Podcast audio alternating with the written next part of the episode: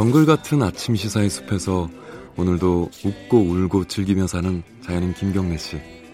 그의 하루 일과는 KBS 1라디오 김경래의 최강 시사를 진행하는 것으로 시작합니다. 어, 그런데 이게 무슨 소리죠? 아침부터 열심히 준비한 자연인 김경래의 밥상 같이 드셔보실래요? 후회 없는 아침 건강한 시사 김경래의 최강 시사 김경래 최강 시사 듣고 계십니다. 어, 문재인 대통령이 어, 시정연설하면서 여러 가지 얘기를 했는데 그 중에 논란이 됐던 부분이 교육정책 얘기가 가장 큰 논란이 되고 있습니다. 지금도 정시를 확대하겠다는 입장을 대통령이 공개적으로 공식적으로 얘기를 한 거죠. 그 뒤에 금요일에 어, 관련된 정책 방향을 또 밝히기도 했고요.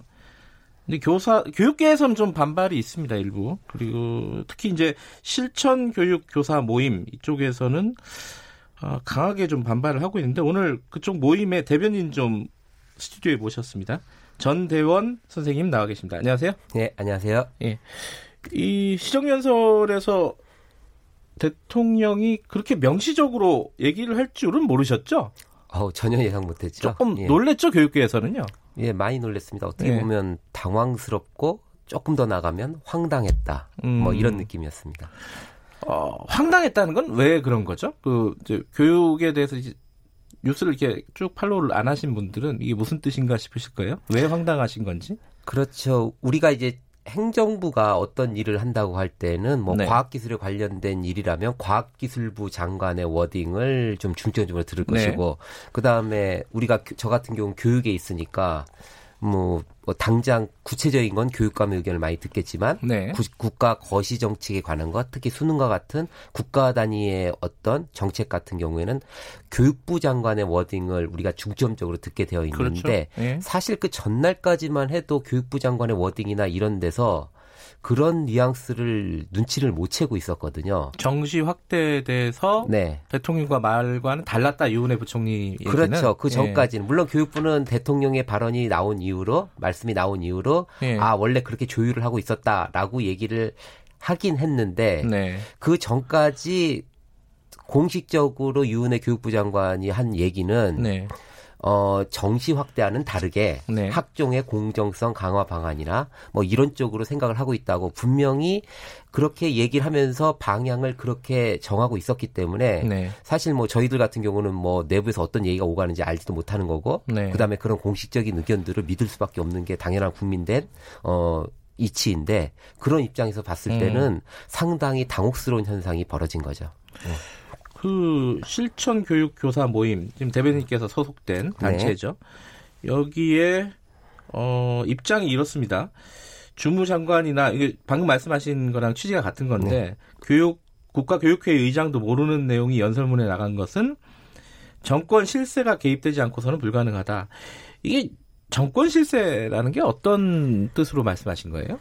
이게 좀뭐 정권 실세까지는 아니고 예. 이 교육 쪽에서 뭔가 교육부 장관이나 네. 국가교육회의 의장님하고의 뭐 전혀 다른 얘기가 나가니까 네. 저희들이 뭐 별다른 걸 알 수는 없는 입장에서 그동안 뭐 민주당 쪽이나 뭐 이런 쪽에서 네. 그 다음에 청와대 참모진이나 이런 쪽에서 다른 얘기가 오고 간 게 아니냐라는 음. 추론이 될 수밖에 없는데 네. 다만 저희들이 정식 교원 단체 어 그러니까 뭐 교사 모임이고 그다음에 다른 교원 단체나 이런 쪽에서도 네. 전혀 예측하지 못한 현상들이 그리고 발언들이 그리고 갑자기 작년에 공론화 위원회 결과도 어떤 정부의 공식 해석을 뒤집어 버리는 음. 그런 상황들이 나올 나오는 상황에서는 어떤 정치를 우리가 일반적으로 바라볼 때 어떤 의미에 그 뭐 네. 그런 의심을 해볼 수밖에 없겠다 정도의 뭐 그런 생각이었습니다. 네. 그러니까 뭐 교육부나 이런 어떤 공식적인 통로가 아닌 네. 다른 어떤 의견 청취 통로가 있다라는 그런 취지인 거죠. 그렇죠. 왜냐하면 교육회의도 출범해야 되고 이제 네. 국가교육위원회에 고영시로 출범을 해야 되고 이제 그쪽에 어떤 장기적인 걸 하겠다고 하신 게 현 정권의 방향이었고 네. 뭐 교육부 장관도 계속해서 아까도 말씀드렸지만은 어, 정시 확대는 선을 긋고 네. 뭐 학종의 공정성 강화 방안을 어떻게 마련해 보겠다라는 네. 워딩을 하고 계속 있었는데 갑자기 이게 180도 선회를 하니까 네. 뭐 이거에 대해서는 도대체 어떻게 해석을 해야 될지 모르겠다라는 음. 뭐 그런 의미로 사용하였습니다. 네. 그 지금 이제 만약에 정시를 확대하게 되는 정책을 구체적으로 마련을 한다면요. 네네. 지금 학생들 중에 뭐 고1 정도가 해당되는 건가요? 어떻게 되나요? 이것도 저희가 좀 당혹스러운 건데 네. 제가 이제 지난주 지지난주에 이제 그 학부모 대상 설명회도 하고 그랬는데 아, 그래요? 예. 제가 이제 뭐라고 설명을 했냐면은 네. 어, 국, 입시라는 건 너무나 네. 큰 일이고 대한민국에서 네. 엄청난 그 혼란을 야기할 수도 있는 정책이기 때문에 정부도 상당히 신중하게 하고 네. 3년 예고제라는 게 있다. 음흠. 뭐 30% 40%가 3년 예고제에 해당되는지 안 되는지까지는 네. 제가 잘 모르겠지만 그 3년 예고제라는 게 있다. 적어도 작년에 네. 현행 고1 수준 입학생들을 위해서 가이드라인을 정부가 발표를 해줬고 네. 그에 대해서 맞춰서 준비를 해왔기 때문에 현행 고1까지는 그렇게 준비를 하시면 됩니다. 물론 음. 뭐 대학 입시 준비가 뭐, 뭐 초등학교 때부터 시작된다는 등, 뭐, 뭐 네, 네, 태교부터 네. 시작한다는 등 뭐 그런 얘기가 있지만 그래도 뭐 실질적으로 뭐 고1부터가 정치적인 출발선이라고 보면 네. 그 학생들까지는 그래도 미리 예고된 수준에서 예고된 어떤 룰에서 해야 되는데 음흠. 지금 마음이 급하신 것 같아요. 갑자기 고1부터 바로 적용을 네. 했다. 뭐 고2까지는 아마 차마 말을 말씀 못 하시는 것 같은데 음흠. 고1부터 하겠다라는 건 상당히 무리수라고 저는 생각을 합니다. 네. 어, 지금 그 정시 확대라는 거를 네.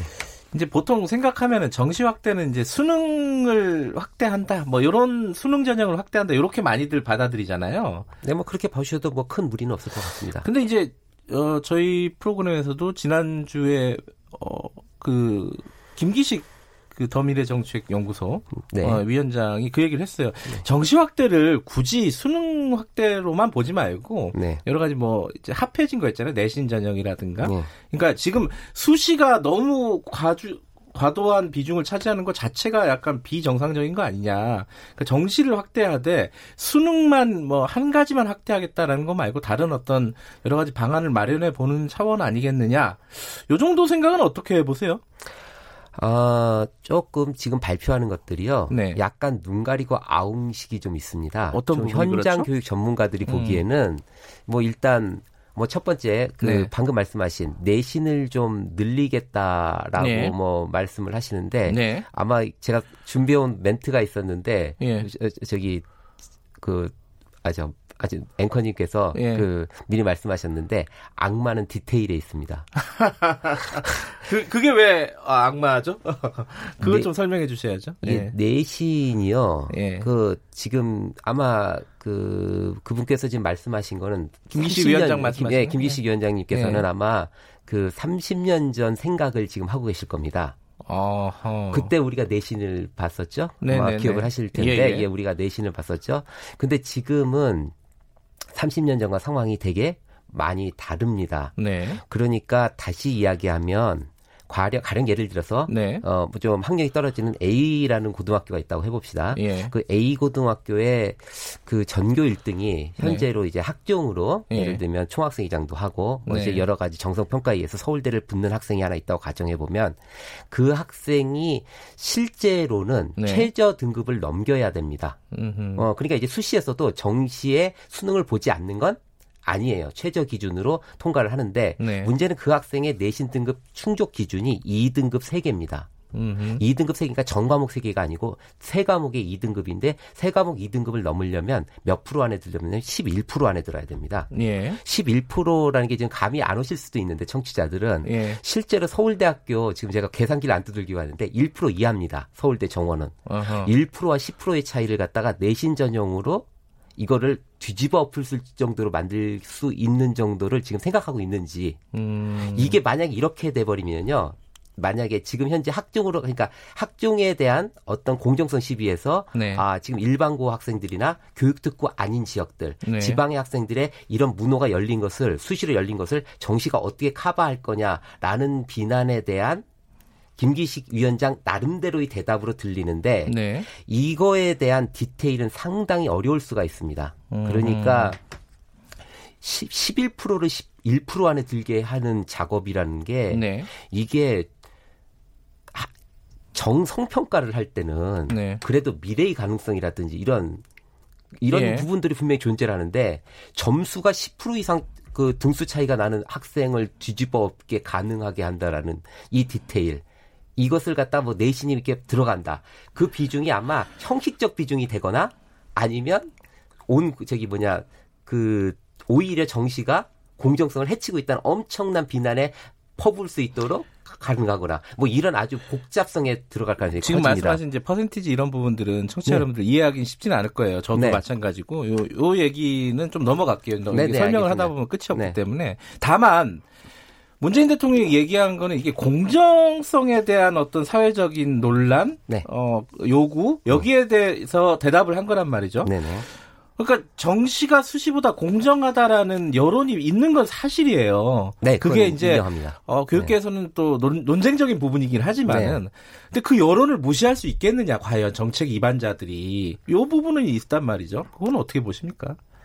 그래서 네. 저는 정치 리더십 네. 그리고 그 다음에 그 이 정책의 일관성 네. 그리고 그 다음에 강력한 의지 그리고 이 사회가 나아갈 방향에 대한 선동이 아닌 우리 심도 깊은 논의가 음. 필요하다는 게 저희 생각입니다. 네. 그러니까 국가교육위원회도 아까 말씀을 드렸지만 네. 우리가 교육이라는 게 그때 그때 어떤 뭐랄까 네. 어떤 유동적인 국민 여론 네. 뭐 그런 거에 자꾸 우리가 휘말려서는 안 된다는 이유가 뭐냐면은 그 올림픽의 룰을 정하는 거라든지 네. 스포츠의 룰을 정하는 것 자체가 매년 바뀌지 않지 않습니까? 네. 우리가 공정하다고 할 때 그런 것처럼 이런 룰 자체도 어떤 국민들의 어떤 그 어떤 그 감성 만약에 제가 여기 오기 전에도 많이 한 얘기인데 네. 선생님들하고 언제나 이 다, 교육부 담 그러니까 교육 입시 담론에서 가장 불리한 사람은 현행 제도를 옹호하는 사람이다. 왜냐하면 지난 30, 그러니까 그 30년 전에 나온 책 제목이 뭐였냐면 국가 백년지대게 아침에 바꾸고 저녁에 고치고 네. 아마 조변석계라는 말이죠. 예, 예. 그런 말을 바꿨었죠. 이런 식의 교육이 지금까지 계속되었으니까 차라리 어떤 의견도 있냐면 차라리 바꾸지 말자는 법을 만들자.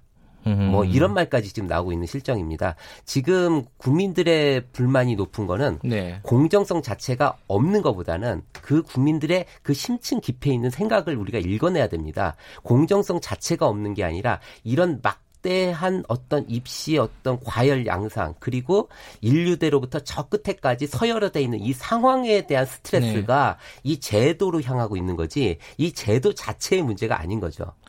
예. 그러면요, 이 네. 지금 정시 확대 말고 구체적으로는 지금 하던 대로 하는 게 더 낫다 이렇게 보시는 거예요, 그 대변인께서는? 그러니까 언제나 그 제도라는 거는 네네. 뭐 고쳐야 될 게 있고 네. 뭐그 보완해야 될 게 있지 않습니까? 그리고 현행 입시 제도 같은 경우에도 많이 수정 보완되면서 여기까지 온 거죠. 네. 그래서 뭐가 낫다, 뭐가 100% 좋다 그런 음. 게 아니라 네. 만약에 정부가 고치고 싶었다면 네. 그에 대한 방향성을 갖다가 자기들이 국가교육위원회를 열어서 만들어서 장기적으로 한다고 했다면 그렇게 나가야 된다는 거죠. 그래서 제가 학, 아까 고등학교 1학년 학부모 이야기도 괜히 한 게 아니라 네. 어쨌든 현행 제도 아래서 고1 학부모들과 고2 학부모들 그리고 학생들이 그 노력을 해온 부분이 있단 말이에요. 네네. 그런 현행 제도에서 근데 이걸 갖다가 터나는 이 방향 자체 그리고 어느 순간 어, 국가 백년지대계의 정책들이 총선을 앞두고 어느 날 갑자기 대통령 말 한마디에 음. 확 뒤집히는 현상들 이것 자체가 부조리하기 때문에 지금 현재로 유지한다라는 건 이걸 그대로 100% 유지하자는 얘기가 아니라 현행 룰 속에서 어쨌든 가다가 네. 하면서 새로운 방향을 설정하는 그런 자세가 좀 필요하다고 생각합니다. 지금 대통령의 발언은 어 그리고 지금 정부가 추진하고 있는 정시 어. 확대 방향은 총선용이다 이렇게 보시는 건가요? 어, 좀 대통령의 워딩을 보면 정시가 능사는 아닌 줄 알지만 네. 뭐 지금으로는 차라리 뭐 스시보다는 정시가 낫다는 국민적 여론이 네. 있다라는 얘기인데 이 여론을 따라간다라는 얘기잖아요. 근데 네. 우리가 대의민주주의라고 하는 거는 국민들이 아까 퍼센테지 얘기했지만 네. 이런 얘기도 좀 어려워하세요. 네. 그리고 제가 학부모님들이 수많은 설명회를 다니시는 걸 봐요. 네. 그러니까 저희 설명회도 오시고 학교 설명회도 오시고 학원 설명회도 오시고 예. 여기서 제가 느껴지는 건 뭐냐면 아 이 크나큰 공포 마케팅 네. 그리고 이거 이 그 끊임없이 욕망을 자극하는 이 문화. 네. 이걸 우리가 어떻게 해결해야 되는가. 그러니까 제가 말씀드리고 싶은 건 이런 거예요. 그 부동산하고 교육은 참 비슷한데 네. 현실이 그렇다고 부동산 투기를 마음대로 다 하게 해줄 수는 없는 것과 마찬가지로 그 교육도 우리가 점수 줄 세우기는 한줄 세우기가 분명히 안 좋다고 합의적 합의가 있었는데 음. 그걸 한 번에 깨뜨리는 이런 일들이 좀 제가 보기에는 좀 난감한 상황이라고 생각을 합니다. 네. 알겠습니다. 어, 오늘 말씀 여기까지만 드려야겠습니다. 고맙습니다. 네. 예, 감사합니다. 실천 교육 교사 모임 전대원 대변인 전대원 선생님이었습니다.